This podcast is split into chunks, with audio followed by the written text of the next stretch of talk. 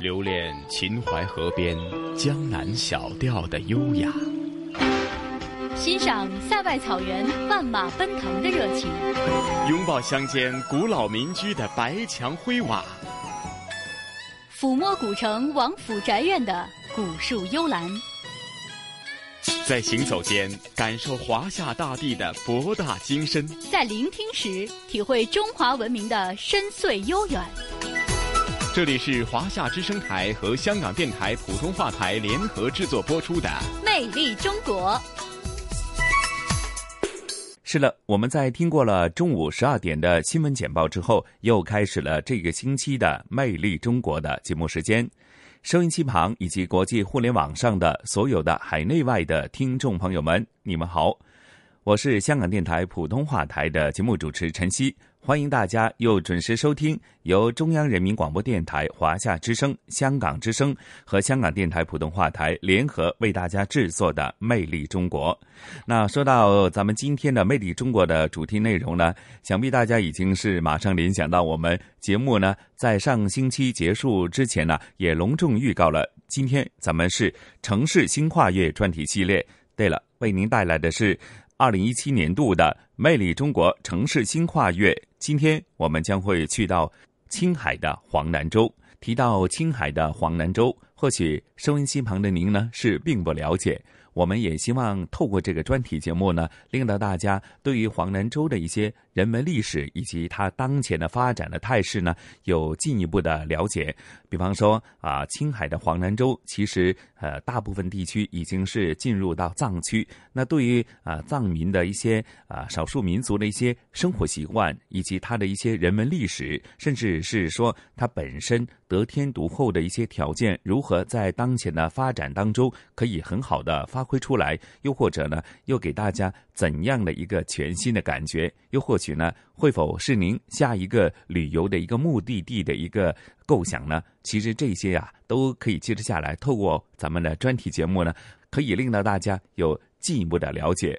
好，那咱们也事不宜迟，马上聆听在刚过去的星期四，在当地的啊现场直播的录音，马上走进我们这一期的。魅力中国城市新跨越，我们有这一期专题节目《大美青海，秘境黄南》，聆听城市的声音，见证跨越的力量。衔东海，跨云贵，它是腾飞的巨龙。起山巅，入南川，它是翱翔的雄鹰。魅力中国，城市新跨越。中央人民广播电台、华夏之声、香港之声、香港电台普通话台携手内地及澳门六十七家电台联合直播。这里。有九曲黄河第一湾的壮阔，黄河母亲在青海南部冲刷出一片丰美富饶的藏乡古地。这里有多元民族共家园的和谐，郭庄花儿在龙雾河畔邀四面游客齐唱，与八方朋友共舞。这里。是梦想成真的金色谷地，大美青海，秘境黄南。大美青海，秘境黄南。城市新跨越，走进青海黄南藏族自治州，正在播出。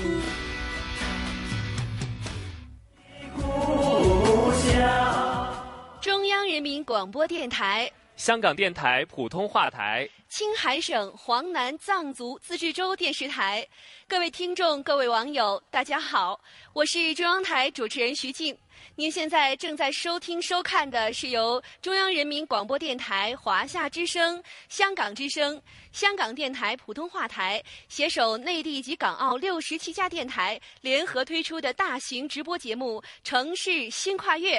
今天我们来到了青海省黄南藏族自治州。大家好，我是中央台主持人泽宇，欢迎大家来到青海黄南。我们在这里呢，向内地听众和港澳的听众们问好。大型直播节目《城市新跨越》，大美青海，秘境黄南正在进行。今天啊，各位不仅可以通过声音感受黄南的独特魅力，还可以通过新浪微博关注中央人民广播电台华夏之声，以及下载网易新闻客户端关注公益华夏网易号，同步收看我们的现场直播。那相信今天我们的直播一定会让大家爱上黄南，并且还会带给您惊喜。没错啊，因为呢，在今天我们的直播间里头啊，还邀请来了两位嘉宾，跟大家呢一起来关注和分享黄南的有关资讯。我们邀请到的是青海省黄南藏族自治州州长乔学志和黄南州旅游局局长桑林清。乔州长您好，主持人好，听众朋友们好，网友们大家好，我是黄南藏族自治州州长乔学志，很高兴能通过中央人民广播电台的城市性跨越节目。与大家在空中相会，介绍我们黄南州经济社会发展、历史文化和旅游资源的相关情况。嗯，再一次欢迎乔州长的做客哈。同时呢，我们也欢迎桑林清局长。桑局长您好，桑局长您好。大家好，非常荣幸能够参与此次直播。我是黄南州旅游局局长桑林清，我在这里已经工作生活了二十七年，对这一片土地也非常熟悉，也很有感情。黄南旅游资源丰富，文化底蕴深厚，我愿意将我对这里的了解与各位听众共享。再一次非常真诚的欢迎二位嘉宾来到我们今天的直播间啊！我们今天直播的主题呢是大美青海秘境黄南，可以跟大家透露一个细节哈，我们今天的直播间呢就设置在黄南最大的博物馆——热贡艺术博物馆，前方呢是黄南州的规划沙盘模型，我们身边呢是各式各样的热贡艺术作品。那在这么浓厚的艺术氛围当中，为大家推介黄南，我们觉得非常的特别哈。那在这儿有个小问题，想替大家。大家来问一问乔州长，呃，咱们州的博物馆为什么会取了这样一个名字，叫做热贡艺术博物馆？这个热贡指的是什么呢？黄河是中华民族的母亲河，那么黄河从青藏高原飞流直下呀，在进入黄土高原之际，回过神来，对高原胜景给了深深一涌。这一涌啊，就涌出了地处黄河南岸的这片热土，由此得名黄南。黄南的州府所在地铜仁藏语称热贡，素有梦想成真的金色谷地之称。这里是热贡艺术的故乡。嗯，谢谢乔州长非常生动和形象的介绍哈，让我们一下子呢就明白了黄南和热贡啊这两个关键词的意思。那下面呢就让我们进入今天节目的第一篇章——文化名城寻梦黄南。这里有九曲黄河第一湾的壮阔。黄河母亲在青海南部冲刷出一片丰美富饶的藏香谷地。这里有多元民族共家园的和谐。郭庄花儿在龙雾河畔邀四面游客齐唱，与八方朋友共舞。这里是梦想成真的金色谷地。大美青海。秘境黄南，大美青海，秘境黄南，城市新跨越，走进青海黄南藏族自治州，正在播出。各位听众，各位网友，大家好，我是中央台主持人泽宇。大家好，我是中央台主持人徐静。大型直播节目《城市新跨越》正在播出。今天我们来到的地方呢是青海省黄南藏族自治州。你看今天啊，我嗯特意选了一身藏服来主持我们今天的节目，是也特别希望能够用最地道的方式来和大家介绍黄南。是非常好看啊！那我呢也是带上了一条非常漂亮的黄色的哈达哈，嗯那也是希望用这种最地道的方式来跟大家介绍黄南。没错，那我们这一次直播的主题呢是大美青海秘境黄南。在节目一开始的时候呢，我们也说到了啊，今天直播的地点呢是在热贡艺术博物馆。那我们不如首先就来跟大家介绍一下热贡的艺术，好吧？嗯，当然好了。我们说到热贡艺术啊，这是我们中国乃至世界文化艺术当中的一颗瑰宝啊。数百年来呢，有大批的艺人在这里从事了民间佛教会塑艺术，其中呢又以唐卡、泥塑和堆绣是最为有名的。那最近几天，我的同事们呢，他们走访了不少热贡的艺术大师，零距离的感受到了热贡艺术的魅力。嗯那接下来呀、我们就一起来跟随央广记者陆伟、陈飞、实习记者谭笑、周晴的脚步，一起走进博大精深的热贡艺术。热贡艺术以唐卡最为著名，这里家家有画师，户户画唐卡。龙树画院的主人之一曲志，此时正在家中指导他的徒弟们。原来传男不传女的，现在的话，我概念这个打破了。现在很多女学生呀，每个民族都过来这里学习唐卡。我看到这个小孩有天赋，我收下来。他的爷爷给我带过来的。今年多大了？叔，喜欢画唐卡吗？嗯喜欢。曲智出生在铜仁，家里祖祖辈辈都画唐卡，到他已是第九代了。他在寺院度过了二十三年的画僧生涯，不仅拥有精湛的唐卡绘制技艺，更深谙每一画笔触背后的故事。啊，大家一看起来，哎呦，这个是曲智的画画。我的唐卡的内容没有错误的，这个是很细的毛笔来运到这个上面。你看，在这个一点一点点的一个动作里面，就点个七八个，七八个的话，最细的毛笔去点的。手重的话也点大了，手轻的话点小了，这个是往心里面的动笔画出来的东西。二零零四年，曲智离开寺院，筹建龙树画院，打破门户限制，公开教授唐卡技能。他说：“非遗传承需要更多的人加入，自己能多做一点是一点。”和曲智一样。热贡艺术代表性传承人夏五角，二零零五年主持建立仁俊非物质文化遗产综合传习中心，开坛授课，传习唐卡、泥塑、堆绣等热贡艺术。那我们是祖传下来的，我是第五代了，我一定要就这个多的这个学生培养起来。夏五角从小看着父亲绘制唐卡、泥塑，自己非常喜欢。一九八六年，他师从黄南州著名的热贡艺术大师，使得他的泥塑技艺大增。卡索夫妇，他指点指点给我佛的比例，啊，他全都是教给我的，他是我真的恩人。泥塑作品《文殊菩萨》是夏五角二零零五年创作的，他高一点五米左右，体态丰满，线条流畅，神态安详，看上去金碧辉煌。抚之则温润细腻，如果不是事先知晓是泥塑，根本看不出是用泥土塑造而成的。这个泥巴红色的，粘度很强，做起来不烧制，一百年到一千年可以留，越放越凝固的。里面和的是棉花，和起来不裂。这个泥巴和的时候呢，特别复杂，特别累的。现在呢，我们科技方面的放到那个搅面机里面，百分之六到七十已经机器里就弄出来了，百分之三十呢人来操作它那个加工。现代的匠人们不仅传承了七百余年的热贡文化，他们还大胆创新，融合多民族艺术精髓。青海省一级工艺师夏武才旦是热贡堆绣的高手，在他的巧手之下。堆绣化成浮雕艺术，这只是创新的，就是这是凸起的，这是立体感的。那个里面是这个棉花，一般的堆绣不一样。如今，热贡艺术在曲智、下五角和下午才旦等一大批匠人的推动下，已经逐渐走出了这片黄金谷地，走向全国，走向世界。下五角。国内、国外，呃，国外我去过，大概有十七八个国家我去了。我做世界杰出名人邦终身成就奖，特别高兴。马来西亚的那个红叔给我说，这个艺术真的了不得，这是真正的一个伟大啊，伟大。嗯。在听到这段录音的时候呢，让我又回忆起了之前几天啊，在采访的时候，呃，采访的过程当中的那些情景啊，就是这些大师们的作品呢，真的是特别的精致啊，嗯可以说是巧夺天工。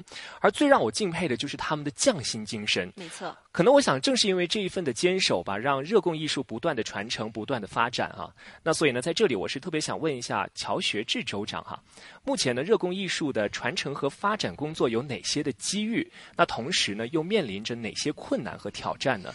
乔州长，好的，刚才的报道啊做得很好，谢谢你们。嗯，可以说啊，热贡艺术凭借呢无与伦比的艺术魅力，吸引了国内外越来越多的目光，成为黄南与世界对话的文化基础。可能呢，很多人还不知道，热贡艺术这一传承发展了几百年的艺术瑰宝，在一九七九年之前还没有一个统一的名称。啊，你就更别说系统的研究和传承保护了。那么，一九八零年以来啊，在青海省委省政府的高度重视下，呃，才开始了对热工艺术系统的挖掘、整理、研究和保护。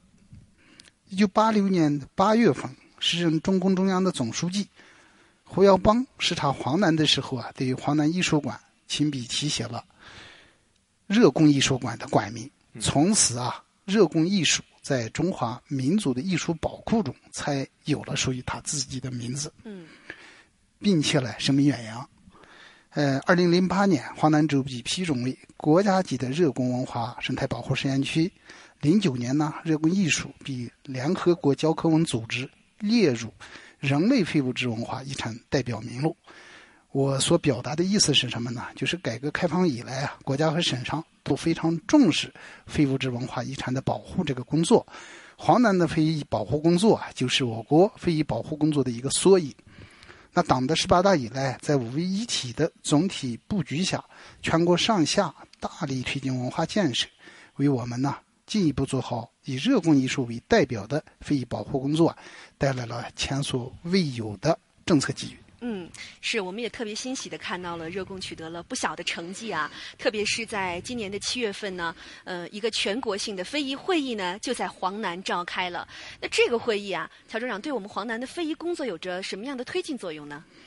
是的，今年七月份啊，全国国家级的文化生态保护实验区建设工作座谈会啊，在黄南召开了。嗯，呃，这也是自治州成立以来啊最隆重的呃全国国家级的一个会议，在我们州召开。嗯那么当时啊，全国各地的知名专家学者云集黄南，为我们的非遗传承保护发展工作建言献策。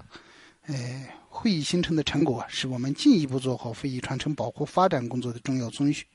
我们呢有责任、有能力，也有信心传承好、保护好、发展好以热贡艺术为代表的非物质文化遗产，留住我们的文化记忆。嗯，真的是，就像乔州长说的这样哈，保护我们的文化记忆呢，的确是需要政府和民间共同的努力。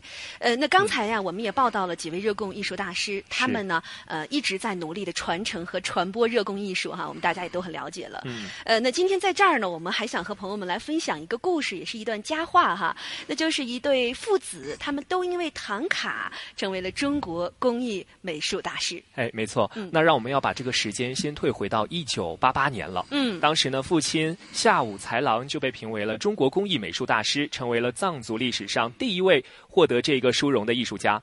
那他的绘画经历非常的丰富啊，曾经在一九四二年的时候跟随张大千赴敦煌临摹壁画长达三年之久。而他的儿子呢，更登达吉从小呢就跟着他的父亲一起来学习绘画唐卡。嗯，从艺呢四十多年来，已经带了徒弟有四十多名哈。那同时呢，他也为热贡唐卡的传承是培养了大批的后备力量。在二零零六年的时候呢，更登达吉是被评为了中国工艺美术大师，成就了这一段的传奇。没错，哎，就在今年的八月九号到二十号呢，一个名叫“相由心生唐卡艺术精品展”呢，就在中国国家博物馆展出了。呃，这对父子所创作的一百多幅精品的唐卡底稿，还有一幅长度为三十米的唐卡长卷呢，也是吸引了大量的观众啊。接下来呢，我们就一起来听一听央广记者梁卫浩、罗武发回的报道。八月中旬，国家博物馆内人头攒动，来自世界各地的游客纷至沓来。哇，他们说最少的是三万，啊，周末的话肯定四万多。更登达吉自小跟随父亲学画唐卡。我父亲是下午才郎大师啊，四十年代的时候他就张大千以及他们啊东婚临摹，那已经三年了。三年以后，我父亲的这些呃色彩方面有一点吸进来张大千的那个国画的那个画画啊，也是现在我们这个风格是有点很淡的色彩方面。热光的画派和那个呃拉萨的画派有一点画画区别，哎，就我们呃热光的一个本身一个淡。淡的里面，我们这个家族的这个传承就呃更淡的，啊，色彩会很淡的、很亮的这个感觉啊。我们那里很多的画是各有各的特点。多年来，更登达吉一直致力于推广热贡唐卡艺术，他期待这件中华民族文化瑰宝能够被继续传承下去。我们这样子的话，就巡展嘛，很多人了解藏民民族文化艺术这个怎么。制作过程呀，怎么故事呀，什么传承呀，这些的很多人更深的了解啊，也是我们中华民族的一个啊文化艺术嘛。很多的就人家了解，更深的了解，就推广我们下去，呃，就保护我们这些中华民族的这个传承，就我们继续传下去。嗯，真的是要感谢我们这些匠人们哈，在他们的不断努力之下呢，热工艺术代代相传、创新发展，也是不断焕发出了新的生机。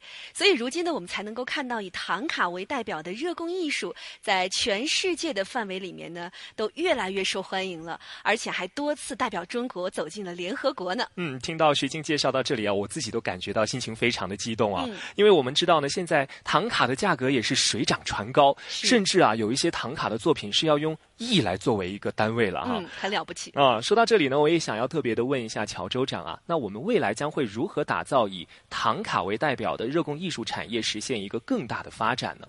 那但是在另外一方面，我们知道啊，就是热贡艺术的宗教色彩其实是很浓厚的，要大规模的将热贡艺术推广进老百姓的家里头，其实并不容易哈。这方面该如何解决呢？乔州长。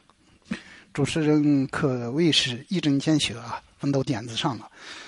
呃，以唐卡为代表的热工艺术啊，作为一种基于宗教信仰的艺术形式，在信教群众当中啊，具有神秘性、神圣性的特点。这就保证了其绘画题材、工序、用料等的稳定性、完整性和纯正性，有利于其传承和保护。但客观的讲呢，像热工艺术这种具有很强的民族特色、宗教特色。地域特色的非物质文化遗产，呃，为了它的推陈出新、呃创新发展，不断适应多元化的市场需求，带来了困难。嗯，呃，所以这始终是一个需要不断的研究拓展的课题。比如热贡唐卡就是一个最典型的例子。嗯，呃，正在面临着题材世俗化的困境。近年来啊，我们以热贡艺术为轴心，呃，突出唐卡、堆绣、泥塑等艺术门类。大力发展热工文化产业，为了让热工艺术走出去啊，我们先后在北京、天津、上海等地设立了热工艺术的一个展示的窗口。今年六月份啊，又在北京饭店的金色大厅举行了热工艺术北京大型工艺展。这是迄今为止啊，热工艺术在首都北京规模最大的一次集中亮相。可以说啊，此次工艺展呢，在国内外掀起了一股。热贡艺术热，我们看到，在政策支持和市场的带动下，热贡艺术正在走出青海，走出国门，走向世界。至于热贡艺术产业化的问题啊，使我想起了文化部向昭龙副部长啊，在全国国家级文化生态保护实验区建设工作座谈会上，他讲过的一段话。他是当时是这么说的：“热贡唐卡的繁荣离不开唐卡艺术带来的群众的收入的增加。”如果为了情趣去做唐卡艺术，与带动群众收入没有任何关系，那么唐卡艺术是繁荣不起来的。目前，华南州文化从业人员已经达到三万多，文化产值达到零点五个亿。实际上，热贡艺术已经步入了产业化发展的轨道。嗯，哎，再一次非常感谢乔州长给我们带来的这么详尽的介绍哈，我们对热贡有了进一步的了解，而且呢，我们也衷心的希望呢，热贡艺术能够受到越来越多人的喜爱啊。嗯，我相信一定会的啊，因为呢，热贡艺术文化的底蕴是特别特别的深厚，是大家一来到这里就会强烈的感觉到这种艺术的氛围啊，再加上独具特色的雪域高原环境呢，黄然其实它天然就是一个特别适合旅游的圣地。没错，那接下来。马上就让我们跟大家来介绍一下黄南的旅游了，一起进入到这一趟秘境之旅。而且我特别要提醒一下大家呀，因为在于这个部分呢，我们还会有一些意外的惊喜啊，请大家一定要注意留意了。这里有九曲黄河第一湾的壮阔，黄河母亲在青海南部冲刷出一片丰美富饶的藏香谷地。这里有多元民族共家园的和谐，郭庄花儿在龙雾河畔邀四面游客齐唱，与八方朋友共舞。这里是梦想成真的金色谷地，大美青海，秘境黄南，大美青海，秘境黄南，城市新跨越，走进青海黄南藏族自治州，正在播出。各位听众、各位网友，大家好，我是中央台主持人泽宇。大家好，我是中央台主持人徐静。大型直播节目《城市新跨越》正在播出。那今天啊，我们来到的地方是青海省。黄南州，嗯，刚刚呢，我们跟大家介绍到了热贡文化的魅力。接下来在这个环节呢，我们将会跟大家到秘境黄南，到处去走一走、看一看了，来跟大家介绍一下旅游这一部分的内容。嗯，那首先呢，我想先问一下徐静哈，嗯，那作为一个游客呢，你来到了黄南之后，第一眼看到的印象最深刻的是什么呢？嗯，你知道吗？刚刚我踏上这个黄南的土地的时候，哈，就看到了在山间啊，有一串一串的五彩经幡，我觉得特别漂亮。是。呃，当时呢，给我的感觉就是这些经幡呢，就飘扬在了广袤的苍茫大地上，迎着风哈，也寄托了藏族人民祈求天地平安、风调雨顺、幸福康乐的美好祝愿。当然了，也更加体现出了藏族人民对雪域高原温暖的依恋。嗯，呃，我相信对于游客来讲。一看到经幡呢，它就好像是一种象征哈，象征着我们就已经进入到藏区了。嗯，但是对于生长在这里和呃长在这里啊，未来呢也要成长结婚哈，更多的在这里生活的啊，对这些朋友们来讲呢，经幡又意味着什么呢？现在呢，就让我们一起闭上眼睛，放空自我，聆听中央人民广播电台主持人雷鹏的朗诵《雪域三题经幡》。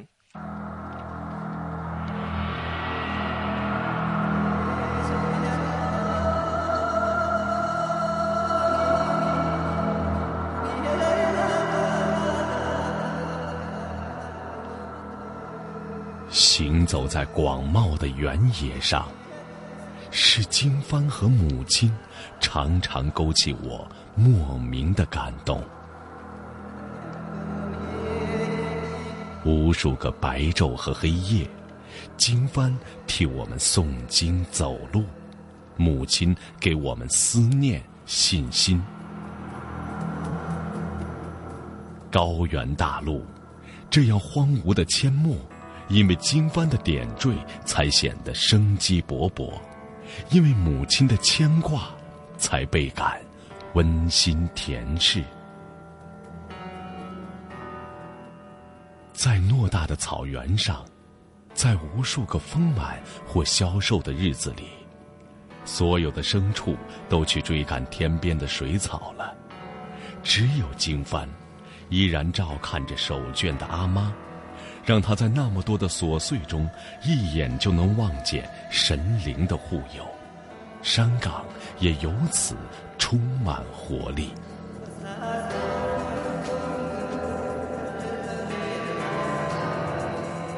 藏人把经幡悬挂在比高原还高的山巅，不去惊扰他们，让五彩的布条在风雨中，在星空下无声的飘扬。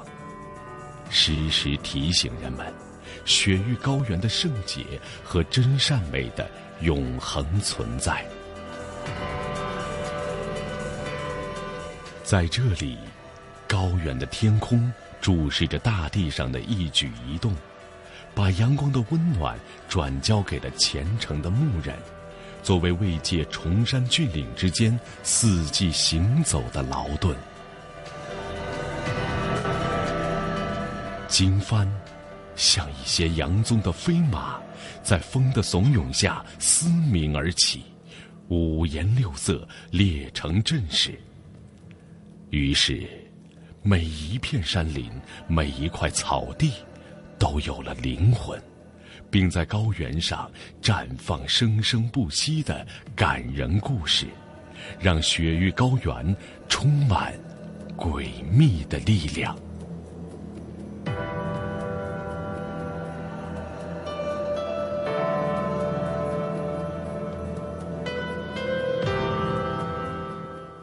到这首诗啊，真是让人觉得非常的感动哈。因为诗里面呢，你看不止一次的呃，把经幡和母亲相提并论，可以想象哈，经幡在藏族同胞的心目当中意味着什么。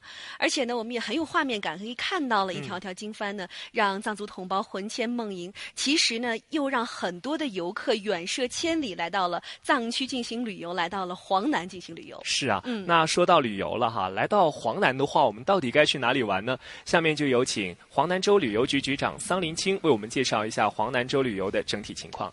有请。好，呃，黄南州啊是青海省的重点旅游地区之一，境内有国家四 A 级景区两个，一个是坎布拉国家地质森林公园，另一个是热贡国家级历史文化名城，还有一个三 A 级景区，这就是河南县的晋度工业景区。放眼黄南啊，从北到南，呃。还有这个灵秀建闸黄河风情旅游区、铜仁热贡艺术旅游区、泽库高天胜境旅游区、河南蒙旗草原旅游区。泉州有国家级景点八处，世界非物质文化遗产两项：热贡艺术、黄南藏戏。国家级非物质文化遗产遗产呢有六项啊，热贡艺术、呃六月会、黄南藏戏、土族乌图等等。呃，黄南是我们青海省啊文化旅游资源最具多样性、独特性和唯一性的一个富矿区。嗯，哎，听了桑局长介绍呢，我们就大概有数了哈。特别是刚才呢，桑局长还介绍了咱们黄南呢，一共是六项国家级非遗，其中有一样啊，我们真的是还真没听说过哈，就是土族的乌图，哪两个字呢？给大家说一说哈。乌就是。呃，淤泥的淤去掉三点水啊，图就是草字下边是一个兔子的兔哈，哎，乌图这两个字。那桑局长本人就是土族人哈，那您能不能给我们介绍一下这个乌图是怎么回事呢？好，这个乌图吴啊，它的目的就是除病驱灾。嗯，这是在这个铜仁县年度湖乡啊，年度湖村啊一种独特的呃唯一的一种呃诺物啊，它是在每年农历的十一月二十日举行。啊的一个活动，据说啊，这是一个古西羌人呢，呃，虎图腾文化的珍贵的遗存，但是又有人说啊，学者考证啊，这是说明朝的江南土地的呃一种风俗，嗯，跟随这个军统和这个呃移民啊流传而来，嗯，这个具体啊，他在村子里面呢有七名青壮年，呃，组成这个舞图队伍啊，这个舞者啊全身化成老虎状的这个脸谱和斑纹。装扮成乌兔啊，他在完成一系列的宗教仪式之后啊，就做虎状啊，跳跃至各家各户，啊，翻墙入院啊，尽快雕食准备好的一些鲜肉啊，嗯，圈馍等食物。这个整个的场面啊，充满了浓郁的原始宗教色彩。啊，这个乌图啊，这个在二零零六年啊，呃，已经列入了呃第一批国家非物质文化遗产名录。嗯，听着桑局长的介绍呢，我已经是非常强烈的感受到了这种特别吸引人的原始的味道啊。是，呃，而且呢，我会觉得这个土族的乌图啊，真的是充满了远古风情，神秘莫测。呃，而和土族乌图一样，还有一个传统的民俗啊，叫做六月会。那这个六月会呢，同样也带有着非常神秘的民族色彩，而且从规模上面来讲呢，是更加的盛大。那下面呢，我也想请桑局长给我们介绍一下六月会的历史和现状，好吗？好的，这个热贡六月会啊，也是在藏区啊流传很广、影响广远的一个非常独特的呃这个节庆活动啊。它其实也是一种祭祀活动，它里面呢用这个请神啊、呃祭神、呃还有跳这个龙骨舞啊、军舞呃等各种舞蹈于一体，原始的风味儿极为浓厚。呃，据考证呢，已经流传了四五百年。这种祭神的方式啊，在全国藏区啊都是都有的，呃，这个也是我们的国家级的非物质文化遗产。这个热贡六月会啊，它是每年在农历的六月十七日，在铜仁一个叫四合基的藏族村庄啊拉开序幕，然后在附近的二十四个藏族土族村庄啊依次呃开展，前后的时间呢长达这个十几天，而这段时间呢又是黄南气候最好的季节，呃，所以呢非常适合来黄南旅游。嗯。好，谢谢桑局长给大家介绍哈。嗯嗯，那呃，其实哈，我们说这个呃六月会呢，真的是非常吸引人。但是其实我们来到黄南的时候，六月会已经结束了，对吧？是，但嗯是呢，我们看到我们的同事啊，还是非常努力哈，嗯和认真，想方设法的去用声音来为大家呈现出六月会的盛况。那下面呢，就让我们来一起听一听央广记者梁维浩和实习记者周晴的报道。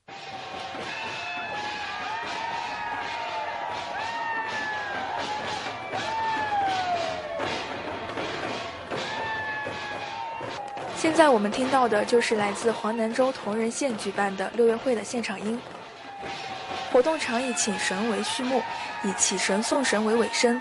众人主要聚集在村庙、卖场等场所，打起会有龙、凤、虎、狮各色彩旗，燃起浓烟滚滚的柏树枝，举行热烈隆重的酬神献舞仪式。放风马、上碑签、上口签、开红山，这些仪式处处都保持着多神崇拜的原始形态，展示着古香古色的民俗遗风。广东游客马先生去年七月份来到黄南，现场观看了六月会，他觉得这是他在黄南州旅行当中印象最深刻的场景。我印象最深刻的就是六月会，它的意义就是请神祭神为主。当地有个法师，他向天念一段咒语以后，他这个法师就好像真的被神灵附体，变成另外一个人。然后他就拿一个大砍刀对着自己的头顶一劈，然后让头顶喷洒出鲜血，然后他用这些鲜血来洒到土地上。这个过程就叫做开山，觉得很震撼。马先生说的开山其实就是血祭，血祭代表了信仰山神的民众对于山神的无比虔诚，这是古代部落先民血祭传统的现代遗风，也证明了群众对此信仰的坚守和认同。除了开山，马先生对村民的另外一个风俗口签同样印象深刻。当地的村民拿那种二三十、二三十厘米长的那种钢针，从左脸颊一直穿到右脸颊，这样子穿过去，那个场面真的挺震撼的。呃，按他们来说，其实一点也不痛苦，但是我们看起来会很吓人。因为从那个位置，它其实也不痛。我看到也有不少游客尝试。为什么村民要将钢签穿过脸颊？据说一根钢签代表向神献祭的一只羊或者一只鸡，这是在向山神表达虔诚的心愿。插签也是为了赐福消灾和防止病从口入。六月会现在是国家级非物质文化遗产保护项目。黄南州热贡文化生态保护区管委会主任殷廷华表示，政府采取了多种方法保护和传承这项民俗活动。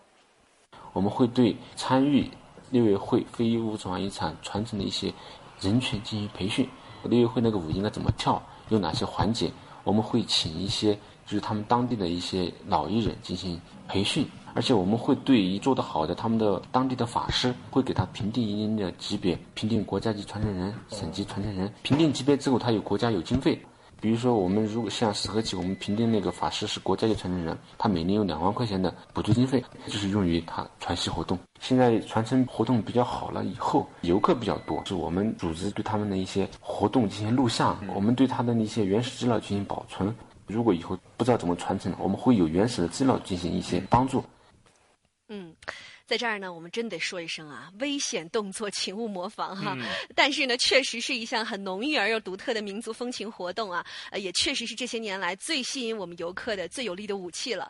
呃，那在这儿呢，还想问一问桑局长啊，因为未来呢，呃，我们的这个六月会会怎么样在这个整体上更好的打造这样的一个黄牌旅游的呃项目哈，让我们这项黄南的旅游品牌走得更加的长远呢？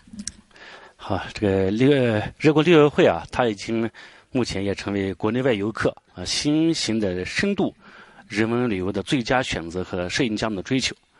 我们在保护和传承中啊，合理的开发六六月会活动，呃，举办热贡文化旅游节，发展以热贡六月会呃热贡文化为表现内容的演艺产业，推动这个民间文艺文艺产业的发展，开发生产具有华南特色的这个服饰啊、皮具、藏医药和其他旅游纪念品等。我们还要发掘和重塑现有的著名的民间文化艺术品牌，扩大品牌的效应。嗯。那我们知道呢，黄南的旅游资源特别的丰富哈。那我还想继续问一下桑局长，除了刚刚我们提到的六月会之外，黄南还有哪一些是必须要到此一游的景点呢？给我们大力推荐一下好吗？好，这个除了六月会之外啊，呃，黄南还有这个坎布拉国家公园啊，这也是我们青海省的著名的风景名胜区啊。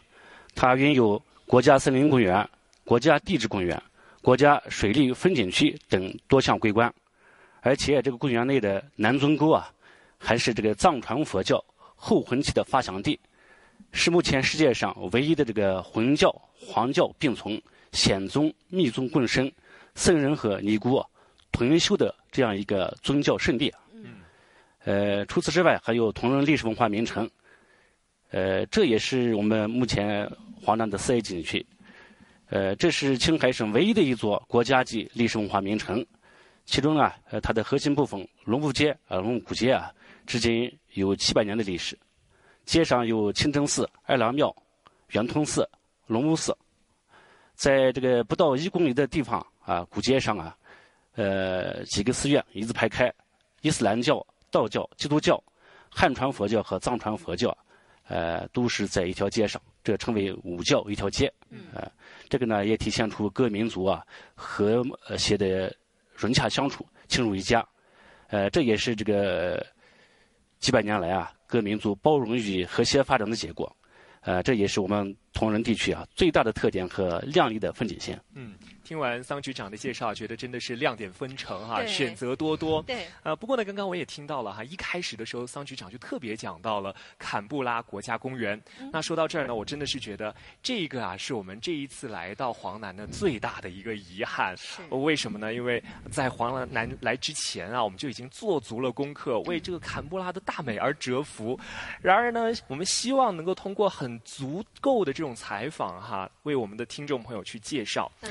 但结果哈，确实由于这个道路抢修啊，没有办法前往。这可能真的是缘分不够吧？哈，哎，真的是心都碎了。明年再来嘛，是不是，桑局长？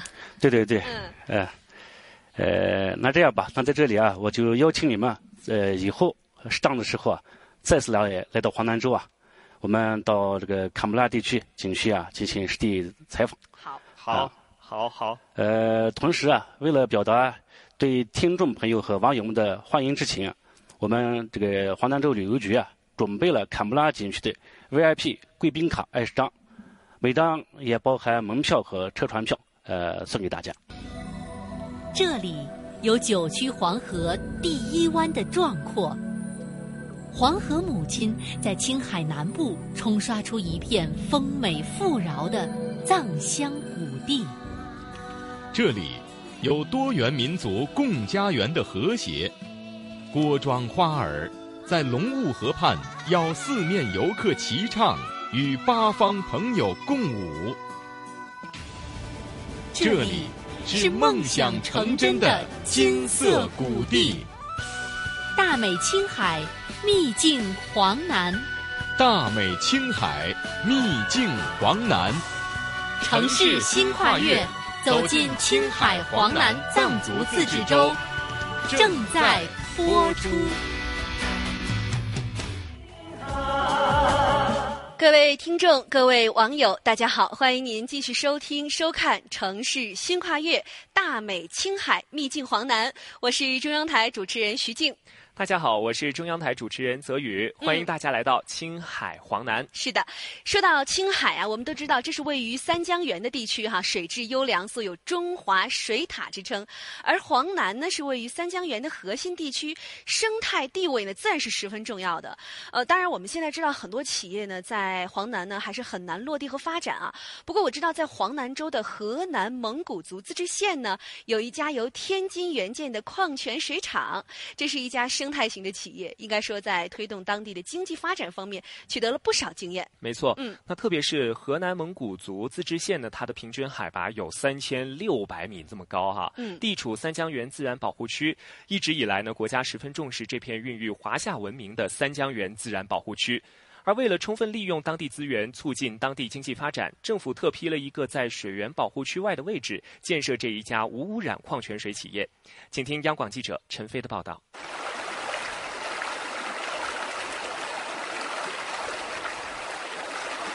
从黄南州铜仁县城驱车一百多公里，我们来到了青海河南蒙古族自治县的三江源腹地。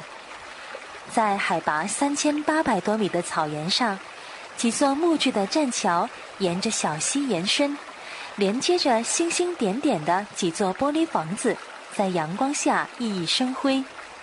这条清澈见底的小溪，就是有着“圣洁之水”美誉的神米泉。青海聚能净度饮料股份有限公司水生产基地负责人郭峰元，给我们解开了玻璃小房子的秘密。这个是天然矿泉水的水源地，它的底下呢是一个巨型的一个水箱，我们把涌出来的泉水打进水箱里头，通过管道再打进车间，然后进行生产。我们这边的话呢是我们的那个气泡水的水源地，然后我们生产的时候用同样的工艺。这样呢，我们上面的房子呢，就是我们水箱的一个地上建筑物。像是用玻璃房子这样子把它隔离开来。对，它底下是一个巨型水箱，我们上面是一个玻璃罩，然后呢，再拿一个玻璃房子给它罩起来。然后我们底下呢是三条管道，一条是矿泉水管道，一条是苏打水管道，中间是一条清洗管道，有一台那个 CIP 清洗机，定期呢对整个管道进行 CIP 清洗。地质学家勘测发现，神米泉水经过五万米断裂带岩层矿化后自然涌出，在地下形成了约两百公里的地下水带，富含多种珍稀的矿物质和微量元素，适合人体饮用。二零一一年四月，天津滨海聚成公司在这里投资一点五亿元，开设聚能净度公司。同年十一月。净度天然矿泉水成功下线，神米泉的圣水终于有机会流出雪山，流向世界。二零一五年，净度天然水项目被列为青海省“十三五”期间重点工业项目。郭峰元，我们在这边的话呢，河的对岸新厂区呢，将会建一座就是五条七万二的生产线的大型车间。一六年的话，销售额呢是一亿八千万，力争今年。完成今年完成三个亿的销售额，既要金山银山，也要绿水青山。经济发展和环境保护之间如何实现完美平衡？为保护水源地，净度公司修建了三江源水源保护区观光走廊，并成立了中国首支水资源保护队——净度一百平方公里水资源保护队，建立科学高标准的保护制度，实施二十四小时监控与巡查。二零一六年，黄南州河南县净度工业景区被评为国家三 A 级旅游景区。郭峰源，这整个是一个河流，然后从我们厂区内穿过，直接流到了牧民的操场里面。我们虽然是开发，但也是截取，只是很小一部分去开发，大部分的水都流向了下游。因为我们呢，企业呢，首先要保护，做到人与自然的一个和谐相处。如果我们不可能竭泽而渔，一旦竭泽而渔的话，企业就没有未来了，不可能一个长期的、持续的发展的这么一个过程。嗯，那目前呢，净度水已经成为了当地核心绿色饮品的龙头产业啊。对。同时呢，这一个工业区还被评为了国家三 A 级的旅游景区。没错，而且呢，这的确是给我们带来了一个环保和发展双赢的好案例哈。嗯。呃，那这样吧，我们知道啊，乔治，最近一段时间呢，我们中央环境保护督察组呢，也正在黄南开展啊、呃、督查工作哈。应该说，黄南呢，也是又面临着要保护生态，同时呢，还要发展经济的一个巨大的压力。那我们黄南到底应该如何解决这样的一个非常突出的矛盾呢？正如啊，我前面所说，华南作为欠发达地区啊，迫切需要加快发展。呃，但是作为三江源地区啊，又肩负着保护生态的重大历史责任，保护与发展的矛盾显得尤为突出。嗯，但是我认为啊，凡事都有两面性，这就要求我们必须辩证的看待保护与发展的问题。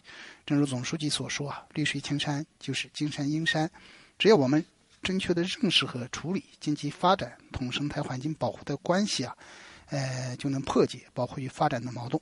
比如啊，我州发展的有机畜牧业、文化旅游业、生态水产业，啊，刚刚我们谈的这个净土水的这个产业，都是很好的途径。当前呢，中央环保督察组正在我们州开展工作，我们确实感到有压力，但没有反作用力。我在泉州环保督察整改工作部署会上就讲过，在生态保护问题上，我们必须提高政治站位，不能有一点含糊，不讲任何条件。要坚决摒弃以往那种重发展轻保护的老旧思想，坚决不走先破坏后保护的发展老路，坚决不以牺牲生态环境求发展上项目。我们必须看到，黄南最大的价值在生态，最大的潜力也在生态，必须牢固树立保护生态环境就是保护生产力，改善生态环境就是发展生产力的理念。走出一条符合华南实际的绿色发展、绿色崛起之路。嗯嗯，好的，谢谢乔局长给我们带来的很精彩的一个总结哈。我们还有一点点时间呢，我们的节目呢也要接近尾声了。我们最后再请两位再跟我们的听众朋友们说两句话，表达一下祝福，好不好？乔州长，嗯，好，非常高兴啊，能在《城市新跨越》这个节目跟广大听众交流。非常感谢节目编导、主持人及广大听众。真诚欢迎大家到美丽的黄南做客，让我们相约黄南，不见不散。最后，祝愿大家身体健康，工作顺利，扎西德勒。好，谢谢乔州长，桑局长。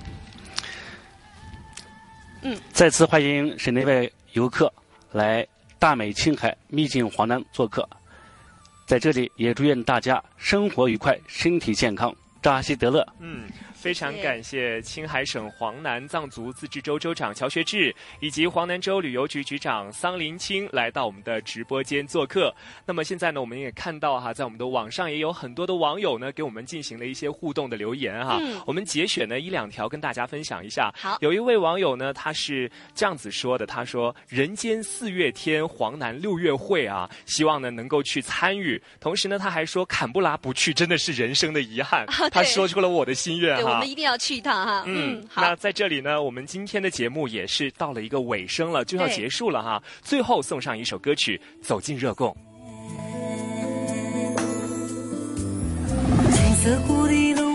听到这首歌呢，真的是让我们呃再一次的感受到了热贡给我们带来的热情哈。应该说，这也是一片被艺术选择的土地哈，叫做梦想成真的金色谷地。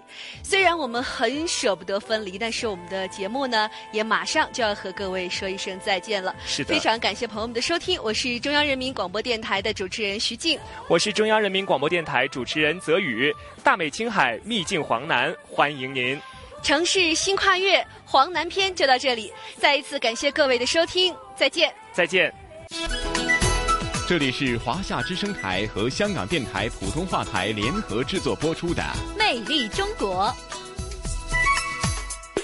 好了，我们在听过了这一期《魅力中国城市新跨越》的专题节目《大美青海秘境黄南》之后呢？啊，咱们今天《魅力中国》的节目时间很快又得告一个段落了。那晨曦又得约定收音机旁的您呢，下星期同样的节目时间再会了。好，节目最后呢，送给大家的这首歌曲是来自当年张敏敏所演绎的歌曲《青海青》，再会。